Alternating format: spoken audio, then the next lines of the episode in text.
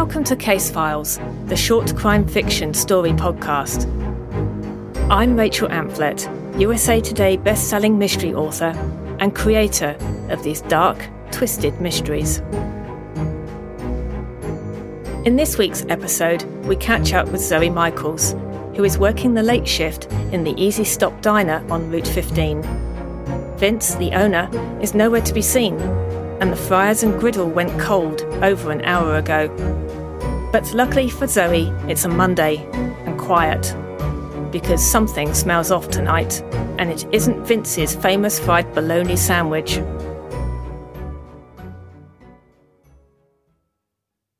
All Night Long by Rachel Amphlett. Narrated by Jocelyn Cambridge. Chapter 1 The first twinge of panic set in when Zoe Michaels saw the clock above the collection of vintage license plates tick over to 10.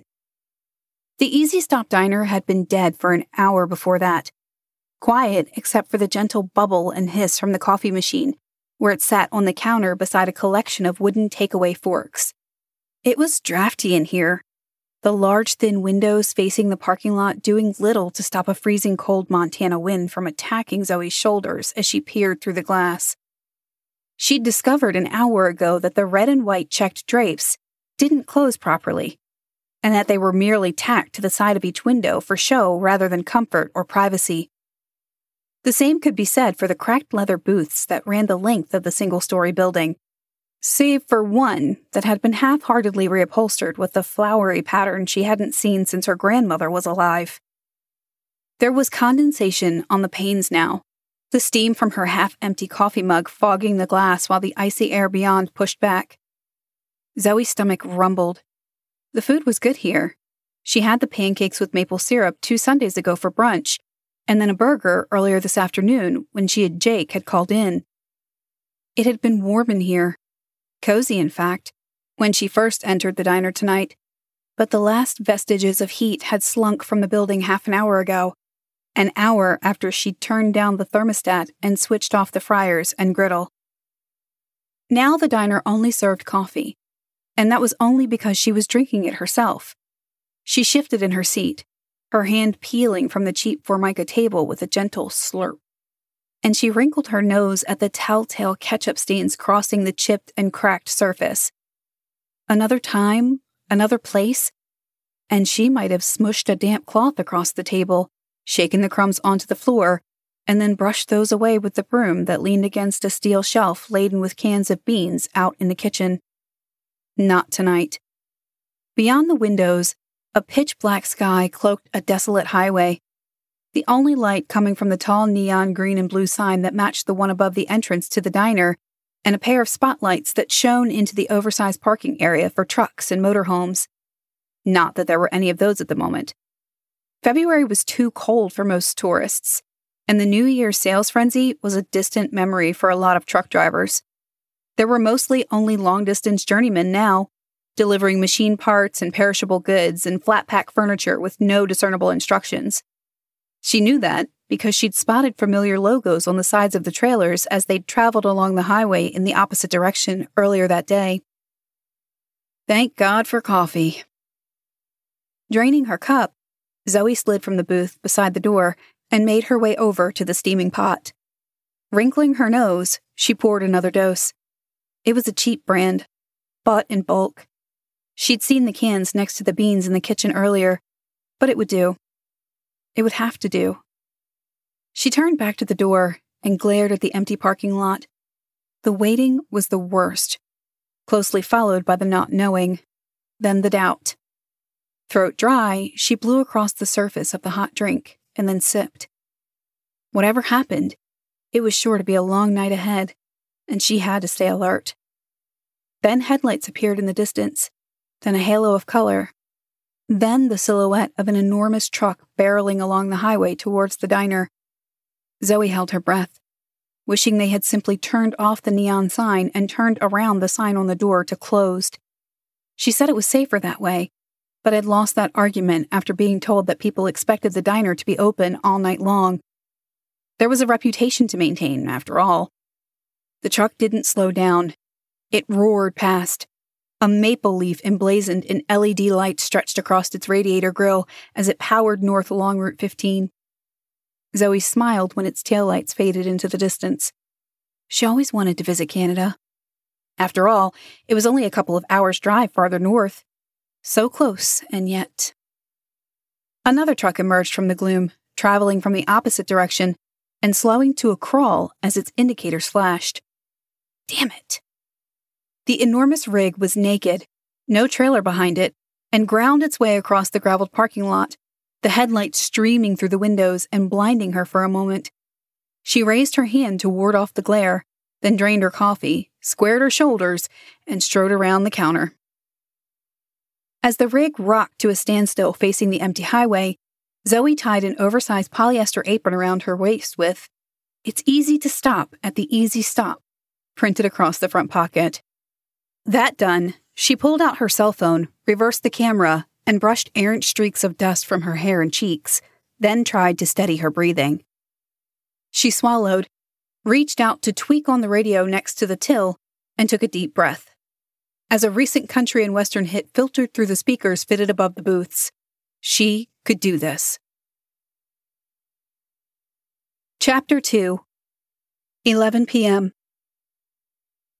He was tall, at least six feet five, with shoulders that brushed the doorframe as he edged his way inside. An electronic bell rang out at the same time, the noise reverberating from a tiny speaker beside the clock. Zoe knew she would hear the sound in her sleep for weeks to come, if she survived. Dust coated his denim jeans, while a tide mark of mud slaked his boots, and she spotted a fine drizzle misting the night air beyond the door before it swung shut behind him. Removing a battered baseball cap with faded lettering down one side, he raked thick fingers through thinning pale brown hair and eyed her with interest. Where's Vince? His voice rasped. He had to go out. Zoe heard the tremor in her voice and forced a smile. Traveled far? All the way from Calgary. He sank onto one of the steel frame stools beside the counter, the warm leather cushion farting under his weight. With any luck, I'll make Spokane before sunrise. What's your name, anyway? Zoe. Nice to meet you, Zoe. I'm Henry. He reached out for one of the laminated menus racked against the till and ran a practiced eye down the list. Tell Bettina I'll have the burger, the works, same as usual. Sorry, we're not doing hot food tonight. The fryers are out. So's the griddle. Bettina isn't here either. Fuck. He shook his head his top lip curling as he snorted in disgust. I knew I should have pulled into the truck stop 10 miles back for food. Only reason I didn't was that there was a line stretching out the door. I'm sorry. We've got coffee, though. Zoe watched while he glanced over his shoulder at the truck, his fingers drumming the counter. I could fix you a sandwich, perhaps. He turned back and waved his hand as if batting away a bluebottle fly. Yeah, whatever. Beats turning back, I suppose. Scurrying over to the hot plate, Zoe lifted on a fresh pot of steaming coffee and slopped a generous measure into one of the white ceramic mugs lined up on the counter before thrusting it at him. I'll have to check in the kitchen to see what's available. If there's any of Vince's bologna, I'll have that. Okay. Did he leave anything for me behind the till there? He jerked his chin at the two cluttered wooden shelves fixed to the plastic work beside the serving hatch. It's usually in one of them small envelope things. Zoe swept her gaze across the shelves. There's no envelope here. Crossed. this just gets better, doesn't it? Henry waved her away. She spun on her heel, swiped aside the red and white striped plastic curtains separating the diner from the kitchen, and stepped into a stainless steel lined room that smelled of. Don't forget the tomato, he called out in her wake. And pickle. And use that white bread. None of that healthy stuff with the seeds that get stuck in my teeth. Zoe rolled her eyes, huffed her fringe from her eyes, and stalked across the non slip floor towards the refrigerator, the soles of her shoes making a sucking sound with every step. Walking past the fryers, goosebumps prickled her arms as the remnant warmth reached her, despite them being turned off two hours ago.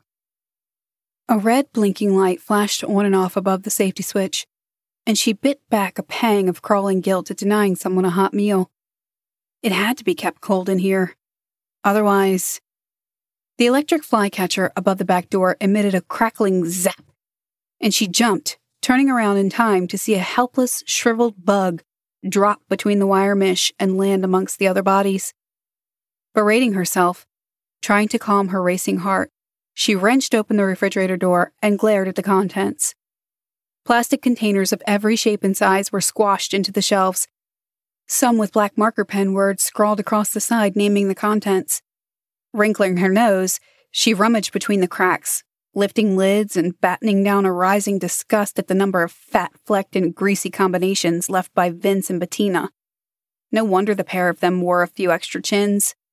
Vince, in particular, had to be 250 pounds. How old was some of this stuff? Was it safe to eat? Finding something that resembled the bologna her grandmother used to serve up for Saturday lunches, Zoe sniffed at it tentatively, then pulled the container out and set it on one of the steel counters. She found half a tomato hiding behind a gigantic wedge of Parmesan butter, wrapped in grease proof paper and shoved inside the refrigerator door beside two day old full fat milk, and a large jar of pickles on the bottom shelf. She pulled it out, ignoring the label that suggested it should have been thrown away a month ago, figuring that the truck driver, Henry, had eaten worse in his time on the road, especially if he was a regular here. Anyway, the sooner he was on his way, the better. Cutting thick wedges of bread, she made the sandwich and marched back towards the diner. Henry was stirring sugar into his mug, a small pile of paper sachets discarded on the counter beside him, and the spoon clinking against the side of the mug with each turn. Deep lines raked his forehead, and he rested his chin in his hand while he watched the swirling coffee. Zoe cleared her throat. Here you go. Hope it's okay. She set down the plate on the counter and took a step back as he launched himself at the food. At least Vince had the decency not to close, he said, exposing masticated food before taking a second bite. That wouldn't have gone down well around here. Oh? Is he usually busy on a Monday night? Henry shrugged, then swallowed and took a swig from the mug before answering. Not busy, no, but he gets a few regulars like me. As it is, I'll pull a call out on the radio to let everyone know there's no hot food tonight. Save them from stopping for nothing. Zoe's stomach flipped. Do you have to do that? I mean, it's just. He held up his hand. I know you're doing your best, Sugar, but this place is a. what do you call it? An institution? Yeah, that. He demolished the rest of the sandwich in three mouthfuls, wiped his lips with his sleeve, then belched. Zoe took a step back as a backwash of meat and pickle wafted over her, scowling as Henry drained his coffee. Listen, perhaps don't tell them, and I'll try to figure out how the griddle works at least, she said. There was a power cut earlier, and Vince tried everything but. I don't know. But you said there was a line at the other place, right? What if there are others like you? Drivers who don't need fuel, but just some coffee and something to eat? She sounded desperate but he didn't care. Because she had to make it look normal. Business as usual. Those were his last instructions before he left at 9:20. Left her to run the place on her own, as if she had any idea how. Henry rose from his seat, and she heard his knees crick in protest. Look, you seem nice, girl. Zoe, isn't it? She nodded, mute. I won't put out a call. But you tell Vince when you see him that people depend on him, all right? He should know that after all this time. It's been what, 11 years he's been running this place? I'll tell him. Good. He winked. Now I gotta go and shake a leg. Zoe picked up his empty plate as he waddled towards the door for the restrooms at the far end of the diner, then stomped into the kitchen and threw the plate into the sink. It splintered into seven separate pieces and a small cloud of shards before coming to rest against an abandoned pile of utensils. The sound ricocheting off the matching stainless steel splashbacks. Exhaling, she used the hem of the apron to swipe at a trickle of cold sweat that pricked her brow, then straightened her shoulders and checked her watch. Come on, she muttered. The water pipe shook and rattled behind the splashback, a sure sign the toilet in the men's room had been flushed, and she scuttled back to the counter as Henry emerged, wiping his hands down his jeans. That done, he jabbed his thumb over his shoulder. You might want to clean up that men's room if you're not busy serving hot food. Smells like something died in there. Zoe mumbled an apology as he chucked a handful of dollar bills on the counter and stalked out the front door, the glass juddering in his wake. Chapter 3 Midnight The smell in the kitchen was starting to dissipate with the aid of an ancient electric fan that Zoe found in the back office after Henry left. But the men's room was a whole different matter. When she pushed open the door, she was assaulted by a stench that was almost prehistoric in nature. When she flipped on the light switch, a clapped out ventilation duct rattled and shook itself to life before dying with a polite cough. Four urinals were lined up against the right hand wall, the one that backed onto the kitchen, and a single cubicle took up the other. There were pink crumbs of sanitary cakes in two of the urinals. Between those and the cubicle, were two chipped and worn ceramic sinks, brown stains slopping from the overflow outlets and lime scale clinging to the base of the faucets. The paper towel dispenser hung empty over one of them. The truck driver hadn't been kidding either. It looked like a fight had broken out in here. Shit, she said, then ventured over to the cubicle and nudged the door open with the toe of her shoe. Christ! She recoiled, covering her nose with her arm and staggering backwards. Water had sloshed over the floor from the bowl, while a tiny blood splatter smudged across the seat where it had congealed quietly. Something off white clung to the bottom of the pan. Was that a tooth? Zoe spun on her heel and hurried through the door, gasping for air. Beyond the kitchen, she found a narrow cupboard in the back office that contained a motley assortment of cleaning materials. Although, by the state of the bottles, cleaning wasn't top of Vince's and Bettina's priorities. After blowing recalcitrant dust off a gallon bottle of bleach, she tipped out a spider from a bucket and located a moth eaten mop behind a stack of boxes with various import stamps emblazoned across the lids. Once the bleach was mixed with hot water, she grabbed a spray bottle of multi purpose cleaner and stomped back to the men's room laden with her weaponry. Cursing under her breath, listening out for the bell warning her of any new customers, Zoe swished the mop back and forth across the laminated floor, her shoes leaving shadowy footprints. She blinked back tears from the overpowering mix of bleach and pine forest scent while she scrubbed at the toilet bowl and then wiped down the sinks. That done, she kicked the bright plastic bucket to one side and propped the mop against the tiled wall before leaning against the doorframe, exhausted. When she peered at her shrunken and shriveled fingers, Zoe hissed at the chipped pink acrylic nails and vowed to kill Jake when he returned. If he returned.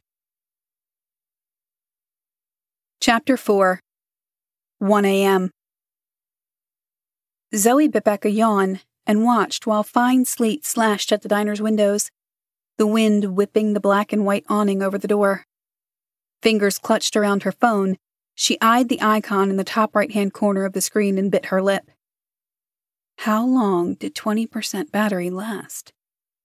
Her thumb hovered over the phone icon for a split second, and then she pressed it. Three rings, four, then. This is Jake. I can't take your call right now. You know what to do. Beep. Where the hell are you? She spat. It's been nearly four hours. If you've. She hung up, the rest of her tumbling thoughts unsaid. Maybe if she spoke it out loud, it would be true, and she didn't want that. Couldn't have that. He had to be coming back for her. Had to be. He'd promised. 18%. Shit. Tucking the phone in her jeans pocket, she frowned and then reached out to turn down the radio as another sound filtered through the thin windows.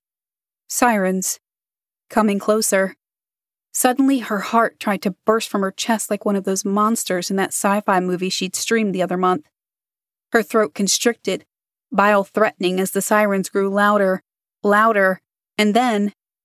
Then a police cruiser zipped past, its red and blue lights flaring through the sleet, the driver ignoring the speed limit as the vehicle powered towards Spokane.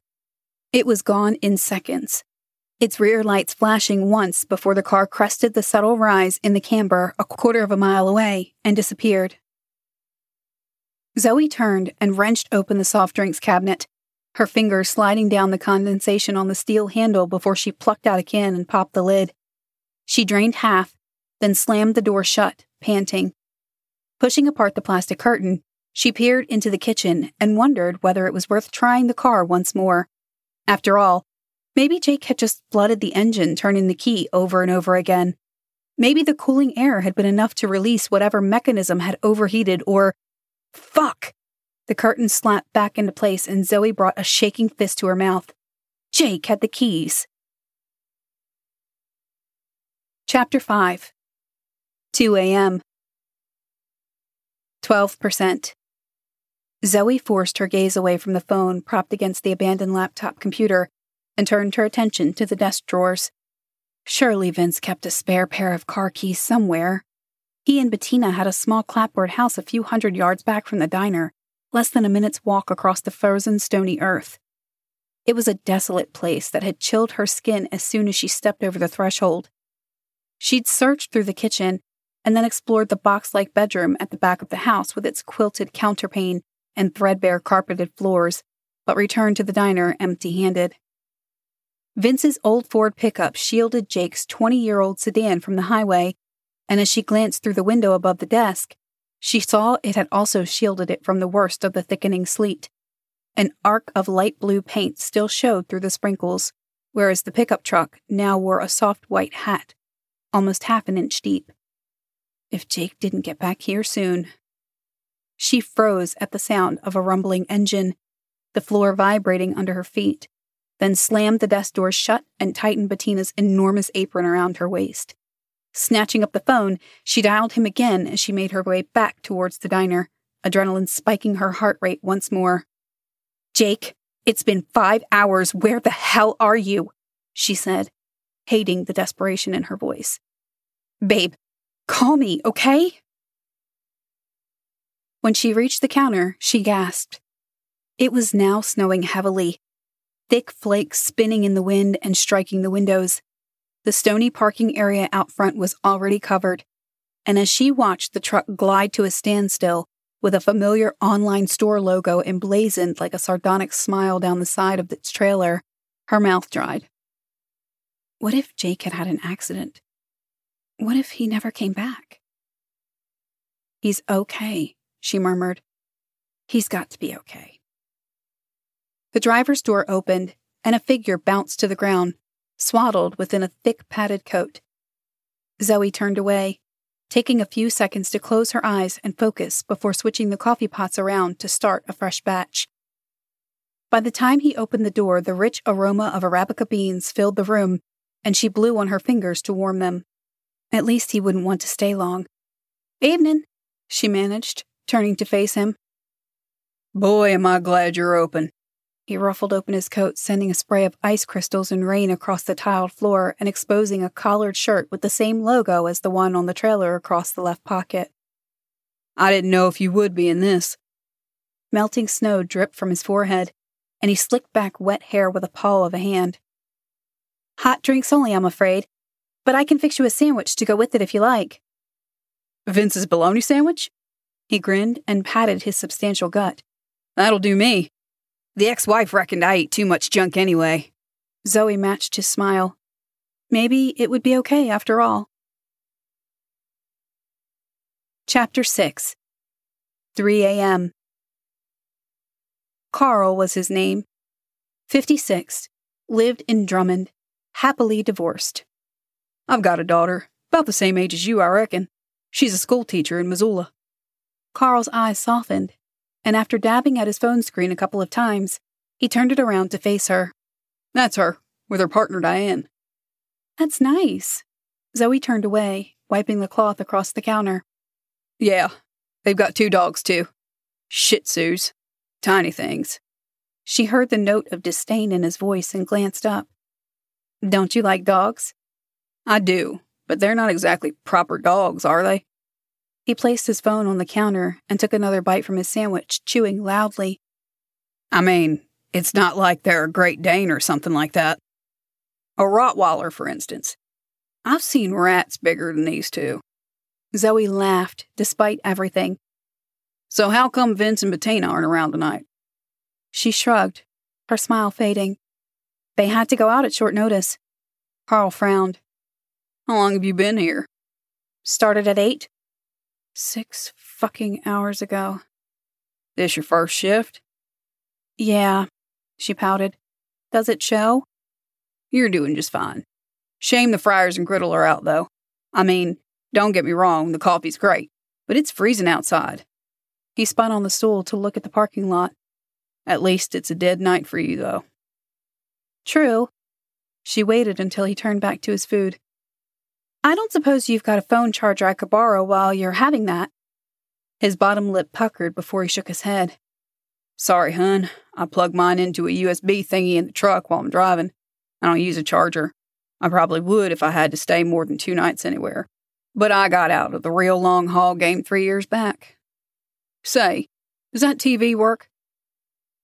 Zoe's gaze traveled up to the beat up flat screen on the bracket above the booth at the far end.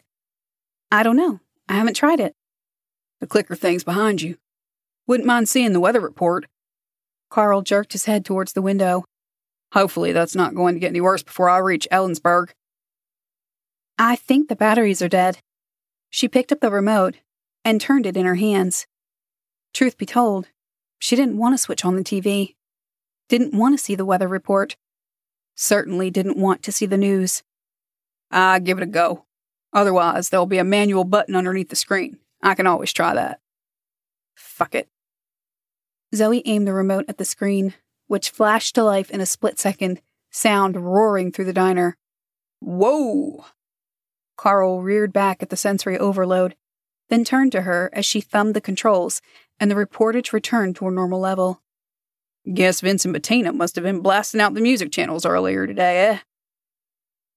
Someone must have been. She managed to smile, put down the remote with a trembling hand, and eyed the TV while a forecaster started to wave his hand over an isobar graphic. There's your weather report. They watched in silence while the forecaster assured viewers that the snowstorm would pass quickly, with only minimal disruption, then handed back to the studio presenters. A good looking man in his late 30s faced the camera, his face caked with artificial tan, and his suit pressed within an inch of its life as his features took on a somber expression. Earlier today, a brazen robbery at a pawn shop in Missoula resulted in shots being fired and the suspects taking off with the weekend's takings. Megan Browning is at the scene now and brings us this update starting with newly released footage from a bystander. The picture cut from the studio to what was evidently a video captured on a cell phone. Zoe held her breath while the shaky footage tracked across the street and along a strip mall following two figures in hoodies running towards the end of the block. A pistol was clearly visible in the hand of the taller of the two, and there was a black canvas backpack over the shoulder of the other, and then they disappeared down an alleyway. The report cut from the amateur video to a dark, snow blustered street with two patrol cars parked in front of crime scene tape that flapped against the wind. The emergency lights flaring through the snowfall before the camera panned to a female reporter huddled within a gray parka and clasping a microphone in gloved hands. The suspects were caught on camera crossing an intersection before eluding officers sent to the scene and remain at large, she said. Police are asking anyone with information regarding the robbery or who might recognize the two thieves to contact them using the phone number now on your screens. The presenter in the studio leaned towards the camera, his eyes eager. Megan, were there any fatalities during the robbery? No one was injured during this brazen theft, Megan responded with a note of disappointment in her smiley voice. The police commissioner has promised a full update in due course. That was Megan Browning reporting from. Zoe aimed the remote and hit the off button before sliding it across the counter. It hit the side of the till with a clang. Carl turned to her, wide eyed. Wow. Guess they'll have a hard time finding them in this weather, too.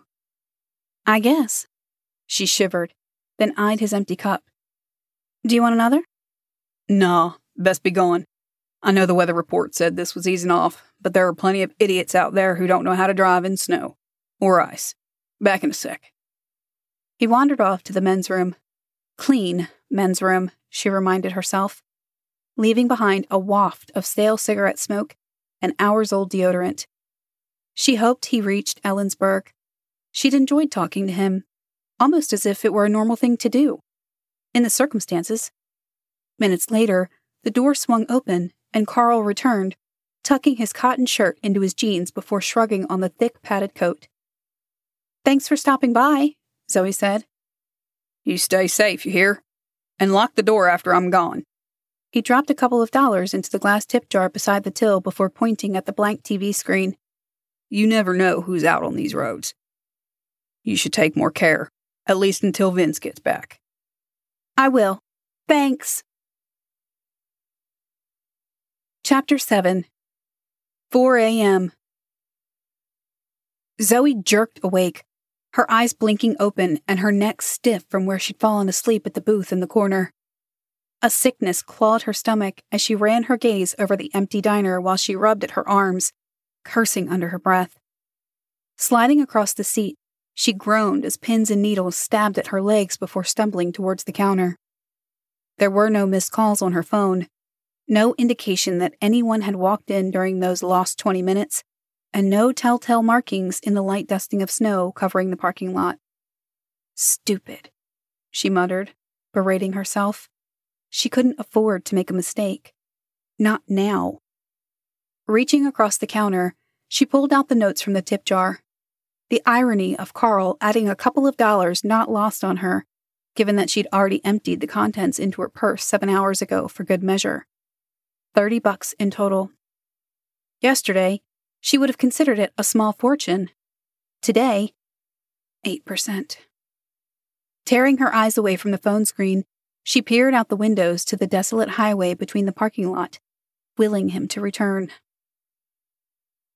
Six hours ago, his lanky form had been swallowed up by a fine swirling mist as he crossed the highway to wait for salvation. It appeared 20 minutes later in the form of a languid driver in a truck with Wyoming license plates who paused for the five seconds it took for Jake to swing himself up into the cab, and then he was gone.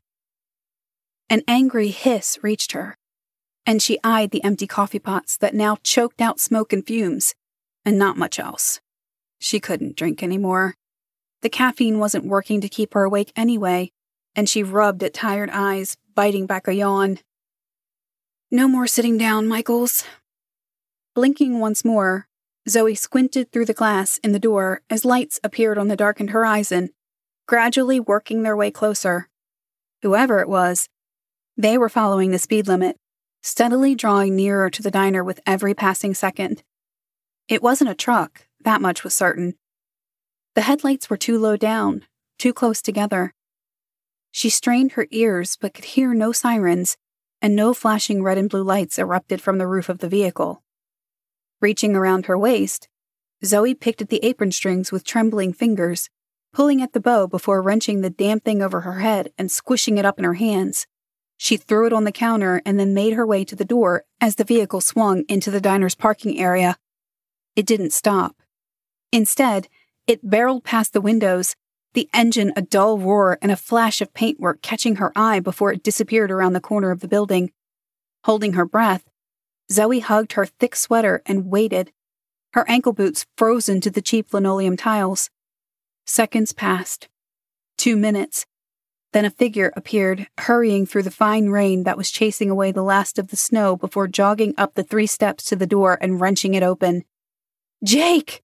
She levitated into his arms in one leap, wrapping her legs around his back and clinging on while she buried her nose in his neck. What the hell took you so long? It's okay, it's okay, Zoe. I'm here now. He ran his hands down her back, then eased her to the ground and cupped her face between his fingers, kissing her nose. I'm here. I tried calling you. Why didn't you answer your phone? It went dead. I forgot to put it on charge this morning before we left. He unzipped his coat and held up his phone before his eyes narrowed and he swept his gaze around the diner. Any trouble? Two customers, that's all. She turned and led the way past the counter and through the plastic curtain. How'd you get on with the safe? He lied about the combination. Bastard. Jake wandered across the kitchen floor to where Vince's bloodied and battered body lay slumped at the base of the fryers. Thick, viscous blood was mixed with drool at the corner of the man's mouth. Dried and frozen in time, his dead eyes were open wide in fear and pain his hair still damp in places and hanging lankly across his forehead. Jake shook his head and sighed. I really thought he was telling the truth after all that. It's okay. I managed to drill the lock out. Zoe took Jake by the arm and steered him towards the back office, careful to step over Bettina, who sprawled face down beside the stainless steel sinks below the window, the back of her skull blasted apart by a 9 millimeter round. The sound had reverberated through the diner, despite Jake jacking up the volume on the TV before dragging Vince through to the men's room to demonstrate the Midwest interpretation of waterboarding. She paused at the threshold while Jake crossed to the desk, his footsteps tentative. On the floor, beside a framed reproduction print of a pair of racehorses, was an array of power tools, including a drill and a crowbar she'd found in a shed off to the side of Vince and Bettina's ramshackle home. It took me a half an hour, she said, jerking her chin towards the gaping hole in the wall. But it was worth it. The safe was empty, its contents now divided amongst three black canvas bags that sat on the floor at her feet. Bundles of cash stacked neatly together in tens and twenties, all worn, all well thumbed, all non traceable. Jake's eyes widened as he stared at the haul, and he gave an audible swallow. This is it, babe.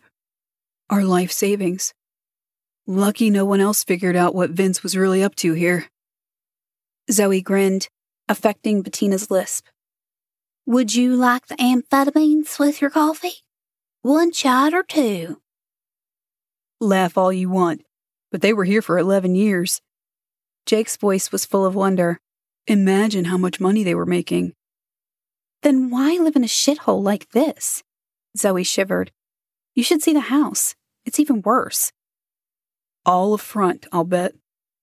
Jake crouched by the larger of the three bags and started shoveling in the bundles of notes that were attempting to escape. They've probably got another place miles away from here, tucked away nice and safe. Maybe in that forest we drove through, by the lake or something like that.